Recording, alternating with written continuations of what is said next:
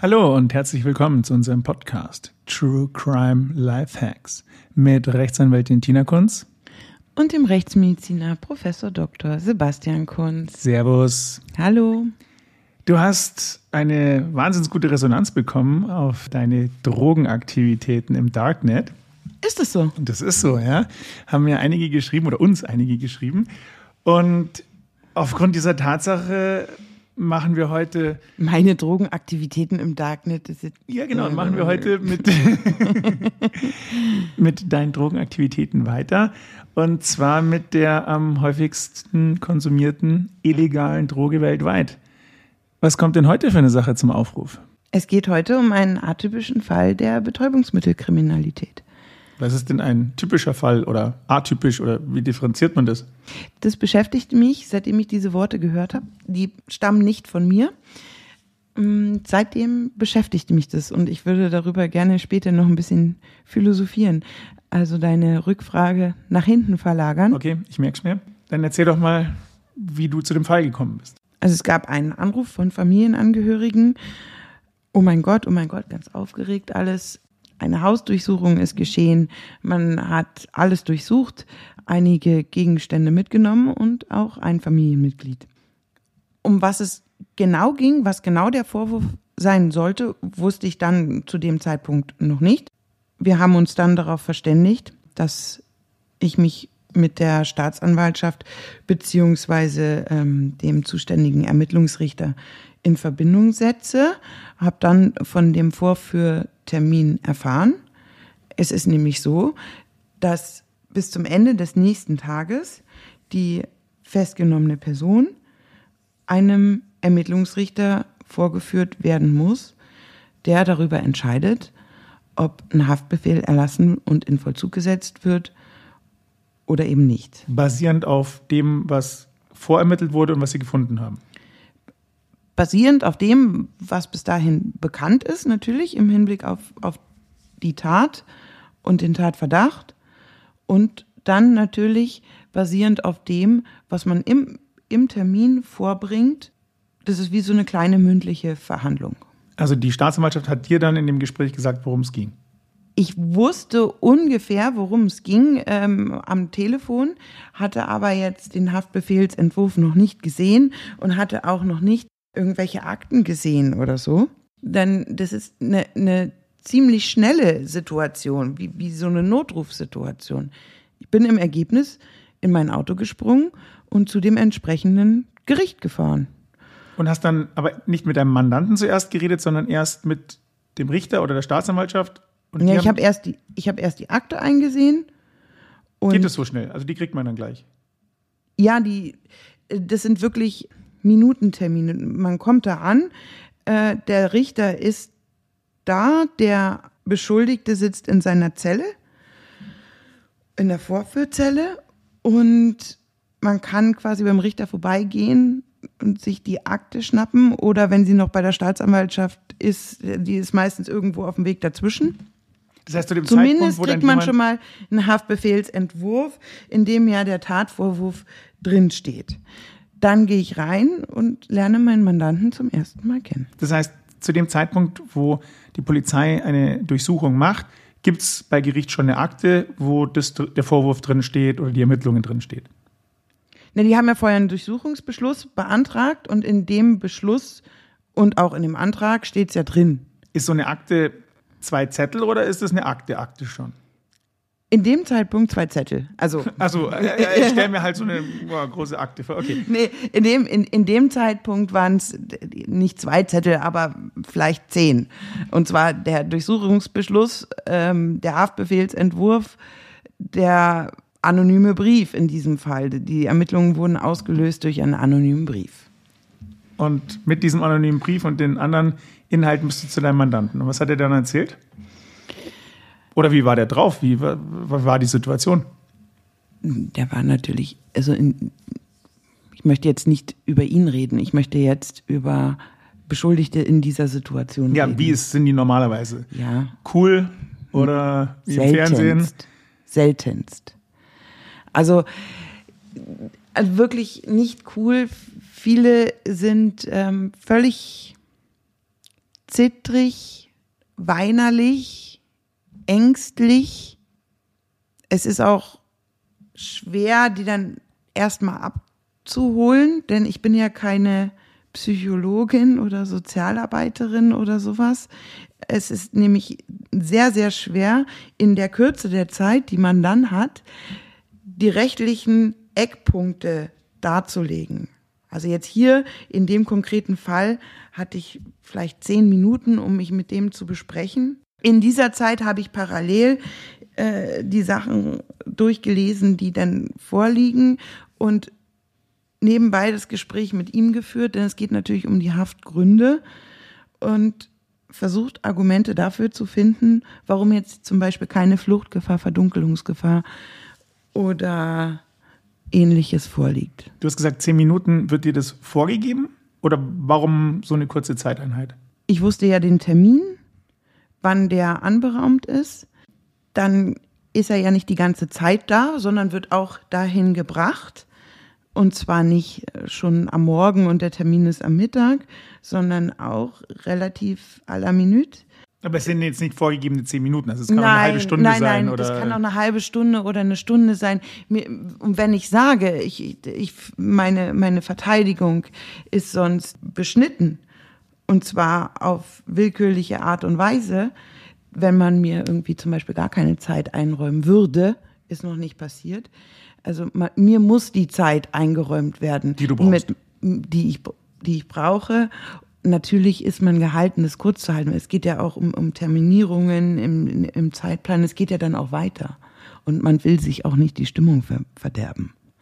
Welche Daten konntest du in diesen zehn Minuten rausziehen, die für dich wichtig waren? Ganz, ganz viel aus seinem persönlichen Umfeld, über seine Familie, über seine Kinder und Enkelkinder. Das war wichtig in dem Fall. Das war, das war essentiell in dem Fall von Anfang bis Ende. Gibt es da so eine Checklist, die man abarbeitet? Also sozialer Hintergrund, äh, Vorstrafen, Drogenvorgeschichte, bla bla bla bla bla. Oder ist es wirklich sehr speziell pro Fall? Also grund, grundsätzlich in, in diesen Terminen, wo es um die Haftbefehlseröffnung geht. Ja. Also wenn du zu deinem Mandanten in die Zelle kommst, hast du da einen Fragenkatalog im Hinterkopf, den du immer abarbeitest? Weil du hast ja jetzt sehr spezielle ich, ich Sachen na, genannt. Na, natürlich habe ich habe ich Fragen im Hinterkopf und merke ja dann schon, in, wo die Reise hingeht und wo es sich lohnt, äh, weiter zu fragen. Und das Ziel vor dem Richter ist dann, ihn rauszubekommen oder was ist das Ziel? Also jetzt im, ähm, in dem nächsten Schritt. In dem nächsten Schritt, also wollen natürlich alle raus. Gut, und das raus, ist, Freiheit sowieso, ja. Unschuld, das ist ganz klar, aber es ist ja nicht immer realistisch. Also was ist so das, was, was du immer versuchst in dem Moment? Ja, es gibt ja nur Hop oder Top. Es gibt ja nur rein oder raus. Ja, aber so. raus bedeutet ja bis zur Verhandlung oder mit Bail, wie man so schön sagt, also Kaution oder. Also die Sache mit der Kaution, das ist was, was es im Wesentlichen im Film und in angloamerikanischen Rechtssystemen gibt. Aber in Deutschland ist es ein relativ neues Instrument. Das gibt es erst seit 2015, dass man eine angemessene Sicherheit hinterlegt. Das wird eigentlich nicht gehandhabt. Also ich hatte noch keinen Fall mit einer Kaution. Wirklich nicht. Also in den Filmen kommt es ja immer auch, vor. Auch von, von meinen engeren Kollegen wüsste ich nicht, wie sich die Sache so mal ausgegangen wäre. Dieses Problem, also die, diese Möglichkeit habe ich überhaupt nur, wenn der Haftbefehl aufgrund von Fluchtgefahr besteht, weil ich ja dem Fluchtanreiz was entgegensetzen will. Mhm. Also so, so die Idee. Aber den, so, den richtigen Durchbruch in Deutschland hat dieses Instrument noch nicht gehabt. Und welche Möglichkeiten hast du dann? Ich habe genau drei Möglichkeiten. Haftbefehl in Vollzug gesetzt, sprich in Untersuchungshaft. Und die anderen zwei Möglichkeiten, die werden oftmals nicht unterschieden, weil sie sich ähnlich anfühlen. Haftbefehl außer Vollzug gesetzt, Haftbefehl besteht also, aber keine Untersuchungshaft. Mit Auflagen versehen melden bei der Polizei irgendwie ein, zweimal die Woche, Abstinenzauflage, was auch immer.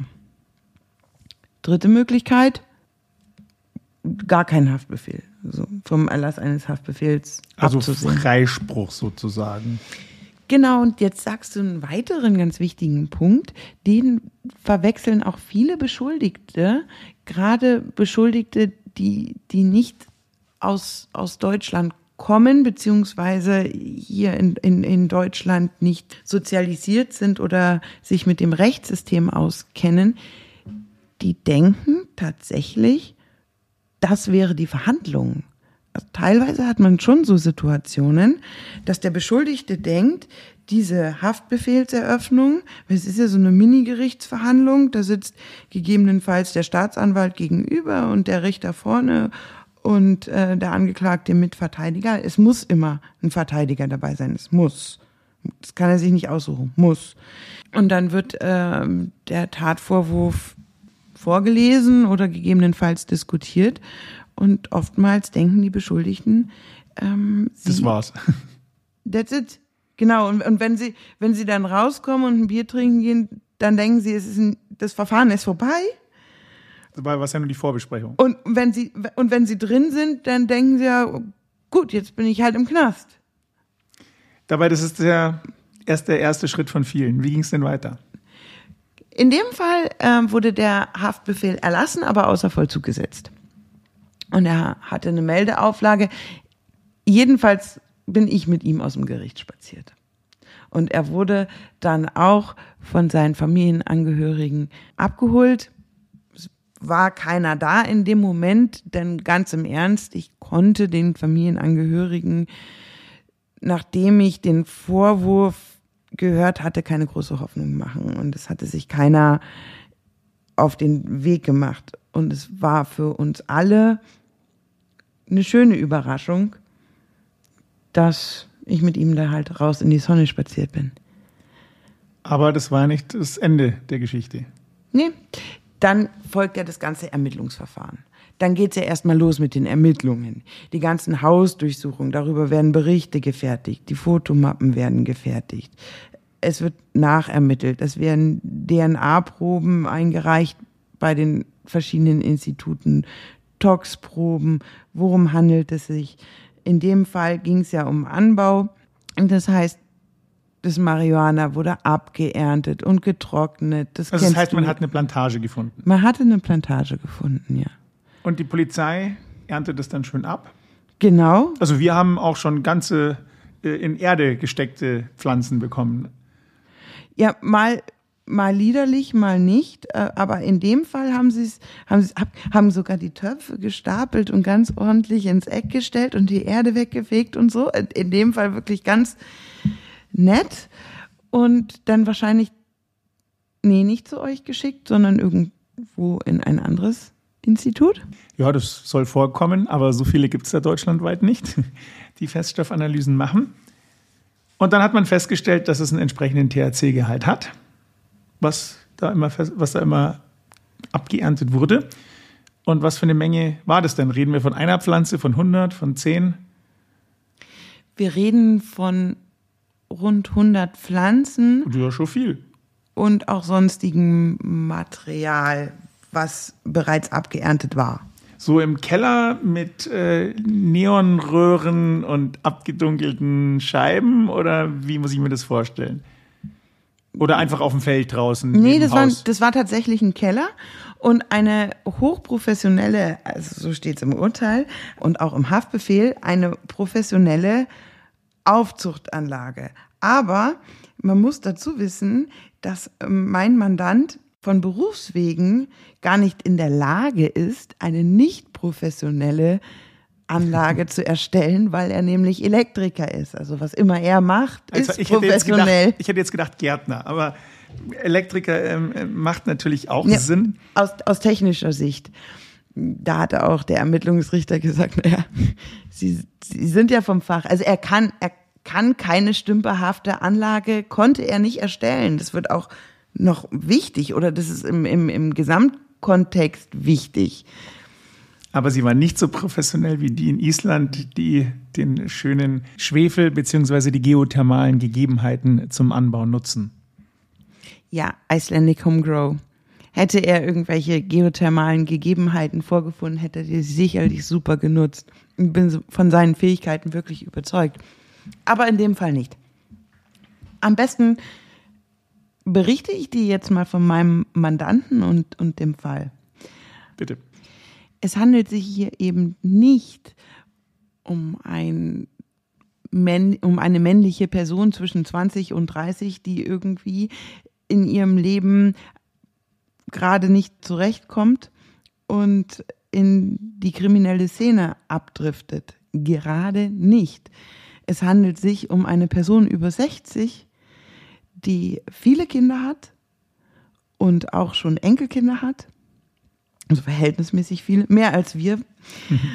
Und auch schon Enkelkinder hat, wie gesagt, in einem Reihenhäuschen lebt, was auch seit geraumer Zeit schon abbezahlt ist, ähm, mit derselben Frau seit Jahrzehnten verheiratet ist, auch seit Jahrzehnten in derselben Firma angestellt ist und sich da also, hochgearbeitet jetzt, hat. Ich jetzt einen ganz, ganz lustigen, süßen Opi, dessen Hobby jetzt kommt, das Smoken ist. Haha.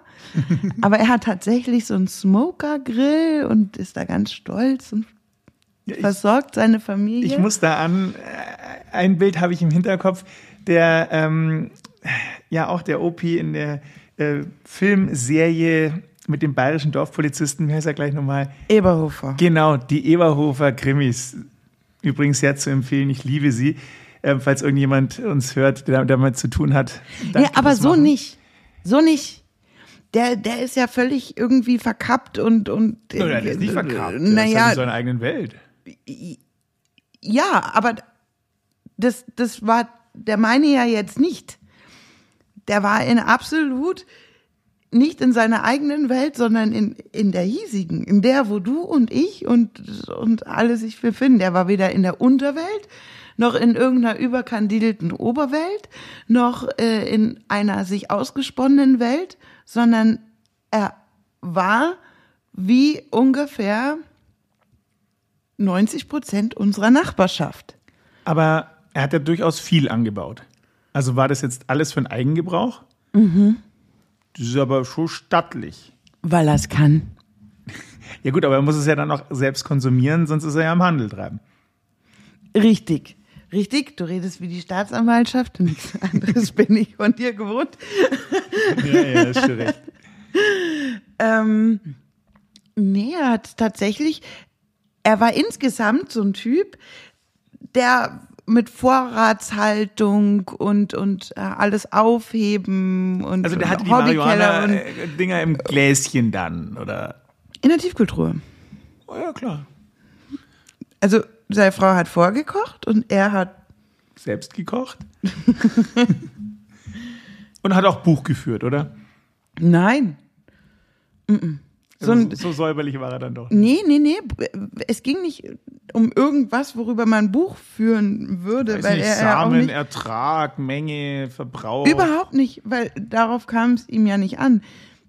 Er war wie halt viele, also mein Vater auch, der hatte auch so einen Hobbykeller, wo er dann runtergegangen ist und was weiß ich was gemacht hat.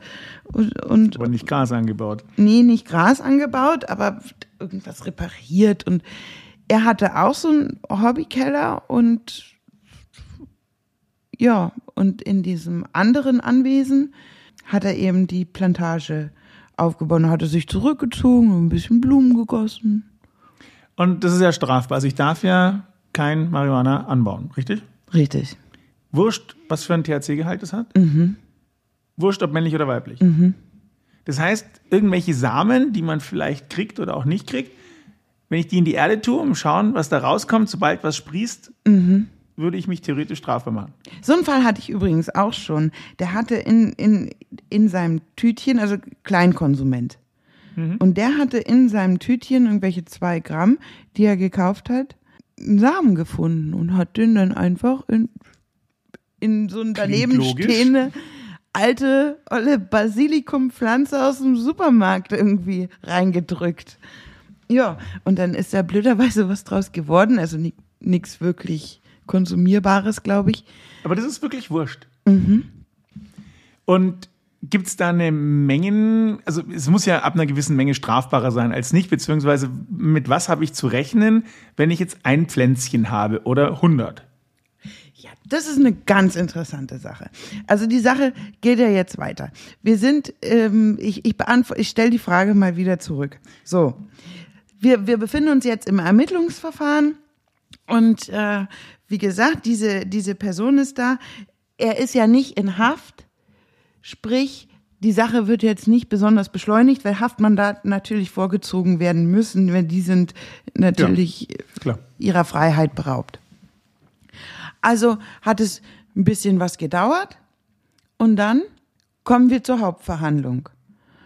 Und meine Idee war tatsächlich irgendwas unter zwei Jahren, sprich irgendwas auf Bewährung oder gegebenenfalls eben eine Aussetzung oder so. Aber im Wesentlichen war, war die Idee, eine Bewährungsstrafe zu erreichen. So, damit, da bin ich ausgelacht worden.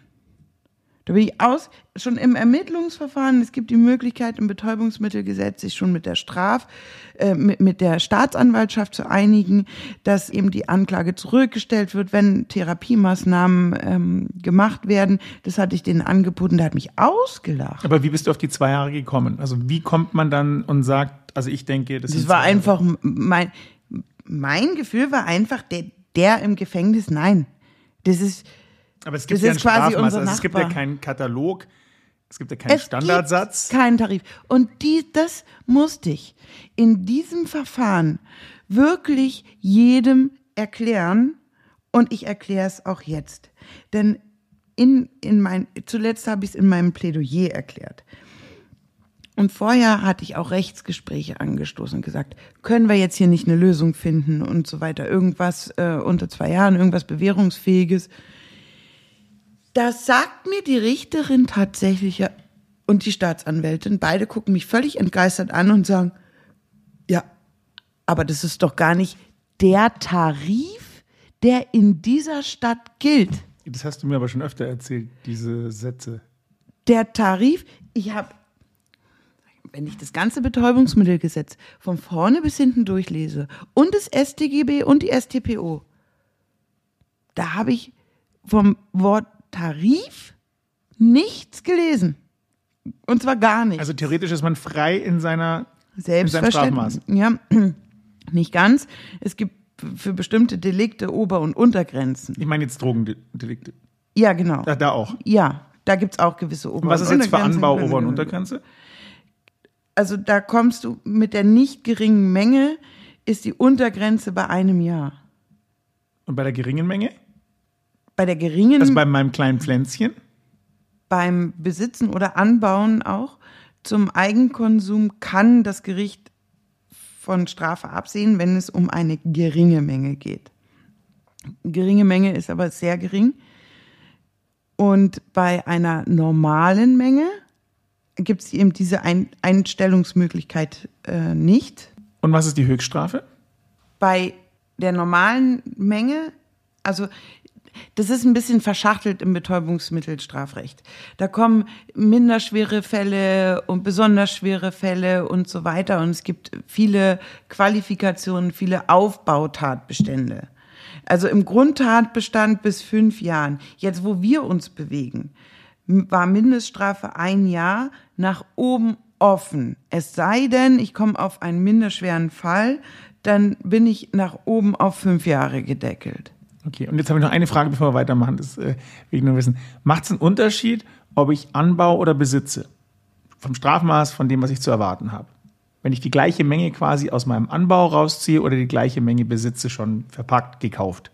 Das ist ja auch so ein Unterscheidungskriterium, weil das, was du anbaust, das hast du ja A angebaut und B besitzt du es. Also ist es strafbarer anzubauen. Nee, also hier in dem Fall war es Tateinheit, weil der Anbau ist, ist, ist der Anbau und die angebauten Pflanzen sind damit quasi äh, behandelt und der Besitz, der ist dann, der bezieht sich dann auf eine andere Menge. Genau, aber es, die stehen eigentlich gleichberechtigt nebeneinander. Okay. Jedenfalls waren wir hier bei einer Mindeststrafe von, von einem Jahr, aber angeklagt, also für den Besitz und den Anbau, aber angeklagt war er das Handeltreiben bei einer Mindeststrafe von fünf Jahren. Also nicht geringe Menge steht ja fest. Ja, haben wir ja, Ja, schon 100 besprochen. Pflanzen. Also 100 Pflanzen und das, was noch rumlag, also nicht Also dein Job war jetzt, denen klarzumachen, dass es nicht Handeltreiben war. Genau. Und wie hast du das gemacht? Naja, eigentlich ist es nicht mein Job, denen klarzumachen, dass es nicht Handeltreiben ist. Deine eigentlich, Strategie. eigentlich müssen sie mir klar machen, dass es Handeltreiben ist. Und man hat ja wirklich gar nichts gefunden, was auf irgendwie auf ein Handeltreiben äh, schließen könnte.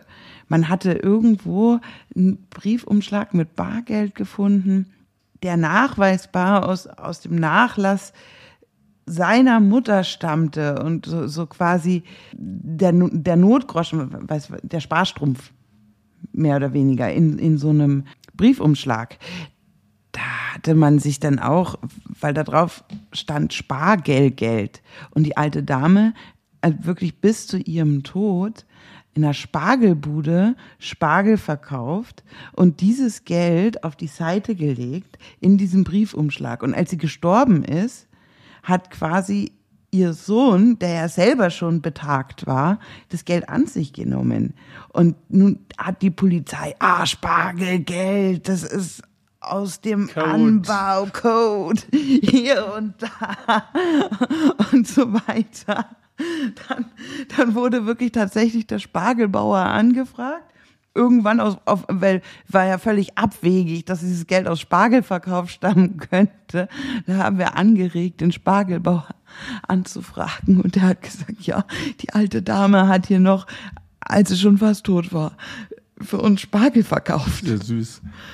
Also sie konnten es eigentlich nicht nachweisen. Nee. Und die Staatsanwaltschaft kam die ganze Zeit eben, ja, wegen der Menge, wegen der Menge. Aber der Sachverständige, der hat wirklich dargelegt, bei, bei der richtigen Lagerung habe ich praktisch keinen Wirkstoffverlust. In der Tiefkühltruhe, also seine eigenen Versuche gingen nur sieben Jahre. Und bei sieben Jahren in der Tiefkühltruhe hatte er keinen Wirkstoffverlust. Bei- wohingegen man am Fensterbrett bei UV-Lichteinstrahlung unter Umständen Verlust hat. Ja, im Kühlschrank war über zehn Jahre ein Wirkstoffverlust von 20 Prozent zu verzeichnen. Also auch nicht, Ja, das ist schon was. naja, aber durchaus noch rauschfähig. Durchaus noch Gehalt, rausch, ja. rauschfähiges Material. Und bei Luft- und UV-dichter Verpackung konnte man auch zehn Jahre irgendwie nur einen ganz geringen 10 Prozent oder so Wirkstoffverlust feststellen. Weißt du, noch, welchen Wirkstoffgehalt er hatte? Der Mandant? Also nicht dein Mandant, sondern die Blütenpflanzen. Die Pflanzen im Mittel 12,8, aber wir, wir hatten ja alles dabei. Also es wurde ja nicht ordentlich irgendwie nur die Blüten abgesammelt, sondern da war ja auch relativ viel Krusch dabei. Also vielleicht äh, zur Verdeutlichung, 12 Prozent hast du gesagt. Was interessant ist, ist, dass sich in den letzten Jahren von der beschlagnahmten Marihuana- oder, oder Cannabis-Menge die Konzentrationen geändert haben.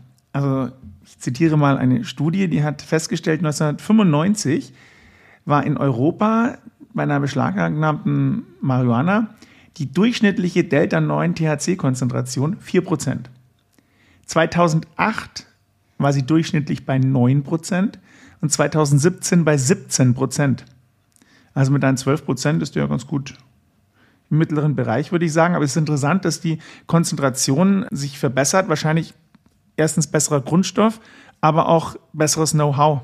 Also was du ja auch schon gesagt hast, das äh, kenne ich ja aus den Fällen, die wir mitkriegen, auch, dass die Leute, die anbauen, technisch einfach versiert sind oder versierter sind und werden, auch dank Internet natürlich, und nicht einfach nur, wie du vorher schon gesagt hast, einen Samen nehmen und halt irgendwo reinstecken. Ja? Also jetzt tatsächlich die Pflanze oder Stoffe, die ihr findet. Weil und du kannst ja ein Harz ziehen, eine Essenz draus machen und so weiter. Das ist der so Durchschnitt. Weiter. Also in, dem, in, der, in der Studie wurde einfach der Schnitt genommen von allem. von, von allen Cannabis-Produkten, Von beschlagnahmten, von allem beschlagnahmten Marihuana. Nur von Marihuana. Pflanzenmaterial. Genau, Pflanzenmaterial. Okay. Die, ich, ich vermute aber, diesen Durchschnitt, den gibt's nicht wirklich, weil jetzt im Moment so viel auch in die CBD-Richtung da beschlagnahmt Ja gut, wird. aber das ist ja nicht Marihuana. Das ist ja das Öl dann. nee, nee, jetzt auch, auch, auch wirkstofflose Pflanzen. Ja, ja, aber wovon ich rede, was du schon richtig gesagt hast, waren einfach die Pflanzenteile. Pflanzen und Okay. Pflanzenteile. Also das gute Zeug ist gestiegen und es ist aber auch viel unter 2% im Umlauf. Klar, das Was irgendwie als legal deklariert wird, was es nicht ist. ist es nicht. Ich würde sagen, da kommen wir vielleicht nachher drauf nochmal kurz drauf zurück. Jetzt würde mich doch interessieren, wie es bei dir weitergeht. Mit deinem Fall. Was hat der Gute gekriegt oder wie ist es denn weitergegangen in der Verhandlung? Ja, ich war völlig entsetzt. Es waren viele Verhandlungstage. Und ich war völlig entsetzt davon, was das Gericht und die Staatsanwaltschaft oder beziehungsweise die Berufsrichterinnen und die Staatsanwaltschaft sich vorgestellt hatten. Es war der große Bahnhof gefahren, es war eine psychiatrische Sachverständige da, es war eben der Toxikologe da, vom LKA war der in dem Fall, Richter, Schöffen und so weiter. Ja, und ich hatte mein eigenes Bild mir gemacht, habe darüber nachgedacht, darüber sinniert und dass die Vorstellungen so weit auseinandergingen zwischen den Berufsrichterinnen und der Staatsanwältin auf der einen Seite und allen anderen in höre Anführungsstrichen normal denkenden Menschen auf der anderen Seite. Ich beziehe da die psychiatrische Sachverständige ein, von der ich das glaube vernommen zu haben. Ich beziehe die Schöffen ein und ich beziehe zuallererst mich ein, wo ich denke, also dieses Mitglied der Gesellschaft, das kann ich jetzt nicht in Knast stecken für, jetzt halte ich fest, die Staatsanwaltschaft forderte tatsächlich sechs oder sieben Jahre. Jetzt muss ich was ganz Böses sagen. Also du hast gesagt, eine Richterin, eine Staatsanwältin, eine Psychologin, Psychiaterin, du auch als Frau, also es war der arme Mann in den Händen von lauter Frauen oder waren die Schöffen wenigstens männlich? Einer, ein, einer, eine ja weiblich, einer männlich. Das war tatsächlich so. Also das Bild war so ein bisschen, da sitzt dieser Mann. Und die Richterinnen, die Staatsanwältin waren sicherlich, also waren jünger als sein jüngstes Kind. Und ich bin ungefähr so alt wie sein jüngstes Kind. Ja, gut. Und also ich, ich war die Älteste in, in dieser Mischpoke. Die Sachverständige, die war, ja, in den Ende 40 wird die gewesen sein. Und wir entscheiden nun über dieses wirklich sehr erfolgreiche Leben, was der geführt hat. Nur weil er kifft und anbaut. Ja, richtig, weil dem sein Hobby ist, irgendwie äh, da irgendwelche Pflanzen rumzukruscheln, wenn er gerade nicht seinen Smokergrill betätigt. Das war ja noch der größte Witz. Da hat er so, so einen Smokergrill, das machst du mit so Tüten. Und diese Tüten vom Smokergrill wurden ihm als Verpackungsmaterial ausgelegt. Man muss vorsichtig sein, was man aufbewahrt. Und der Polizist sagt, ja, Druckverschlusstüten, Druckverschlusstüten. Das weiß ich genau. Wenn ich eine Druckverschlusstüte sehe, weiß ich, dass es eine ist. Oh, da hab ich aber ein Zinnober gemacht. Ich sagte, holen Sie die her? Hier, da müssen wir die ganzen Asservatenkisten holen. Ich sag, ja. Die werden doch wohl da sein. Da musste dieser Umzugskarton, wo die entsprechenden Tüten drin waren, hochgeholt werden. Und das, da waren das tatsächlich so per, perforierte Tüten zum Smoken von Fleisch. Und die wurden eben asserviert.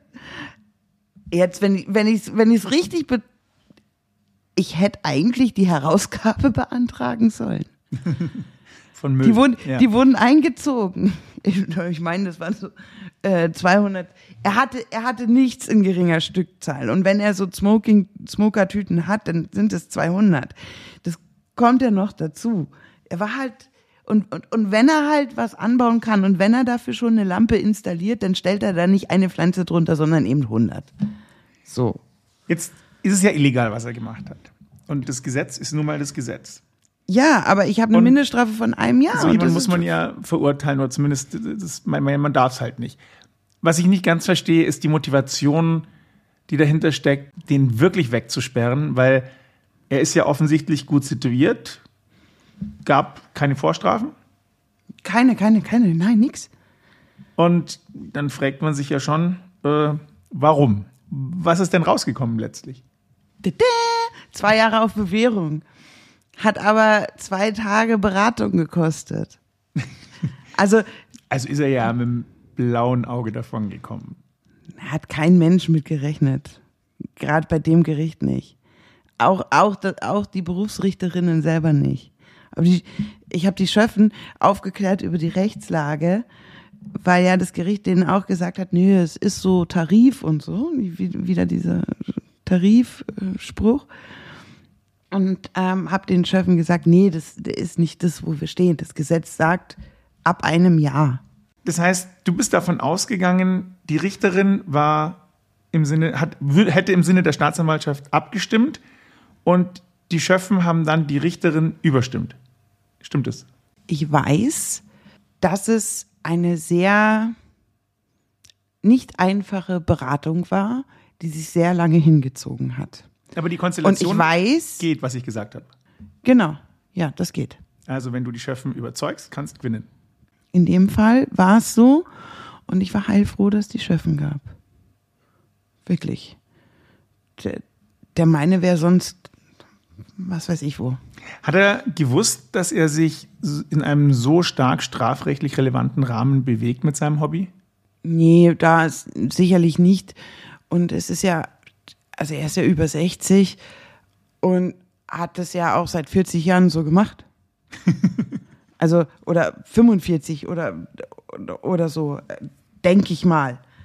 Also, Das ist natürlich das Problem, dass, glaube ich, in der heutigen Zeit und auch in der Entwicklung, in der wir uns gerade befinden, ähm, politisch meine ich jetzt, es ja suggeriert wird, dass, mei, kiffst halt ein bisschen, ja, dass das nicht so schlimm ist und dass gewisse Konsumprodukte ja auch legal sind. Und da sind wir bei dem Punkt, den wir vorher gesagt haben. Alter, jetzt stell dir mal vor, jemand hätte dir 1969, 1970 gesagt, für, für, für, für deine Pflanzen da äh, kommst du sieben Jahre ins Gefängnis. Das hätte dir keiner geglaubt. Ja, ja, ich meinte jetzt eher auf die letzten, sagen wir mal, fünf bis zehn Jahre, ja. Also, äh, ja, aber du, du musst die Entwicklung schon aus dem Gesichtspunkt sehen. Das, das hätte es in den 70er Jahren doch nicht gegeben, dass, dass jemand da wegen so ein paar Blumentöpfen sieben Jahre im Gefängnis landet. Das ist wohl richtig. Also im Leben nicht. Und jetzt in dem Fall, hm, wie war nochmal deine Frage? Ja, ich habe einfach gesagt, dass es ja das Problem ist, dass Leute denken, dass nur wenn sie einen Stoff im Internet bestellen können, also ich habe da einen speziell, eine spezielle Dame im Hinterkopf, die mir gesagt hat, das habe ich doch im Internet bestellt, das haben sie mir zugeschickt, dann muss das ja legal sein. Also die, die, die Geschichte, also wenn du es im Clearnet bestellst, dann muss es legal sein. Nur wenn du es im Darknet bestellst, äh, ist es illegal. Außerdem war es ja nur CBD. Und an der Stelle muss man einfach mal aufklären, dass momentan noch, es kann sich ändern, aber betäubungsmittelrechtlich Cannabis als Marihuana, Pflanzen und Pflanzenteile, beziehungsweise die, alles, was halt zur Gattung Cannabis gehörenden Pflanzen, im Betäubungsmittelgesetz als nicht verkehrsfähig und nicht verschreibungspflichtig eingestuft wird. Und das wurde 2017 dahingehend geändert, das BTMG, dass cannabinoidhaltige Arzneimittel für die Therapie zur Verfügung stehen. Also man kann das verschreiben. Jetzt aber nicht anbauen. Nicht anbauen und wir Nicht sind kaufen. beim BTMG, also das ist Betäubungsmittel. Das ist auch nicht einfach nur mal schnell hier ein Privatrezept geschrieben. Und da, da geht's um die Pflanze. Da geht's tatsächlich um die Pflanze und Pflanzenteile. Und da ist egal, ob männlich, weiblich oder sich selbst nicht zuordnen, queer. Ähm, es ist völlig wurscht. Es geht um die Pflanze. Genau. Und anders ist es jetzt zum Beispiel beim CBD. Das unterliegt als nicht psychotropes Cannabinoid nicht dem BTMG, also kein Betäubungsmittelgesetz.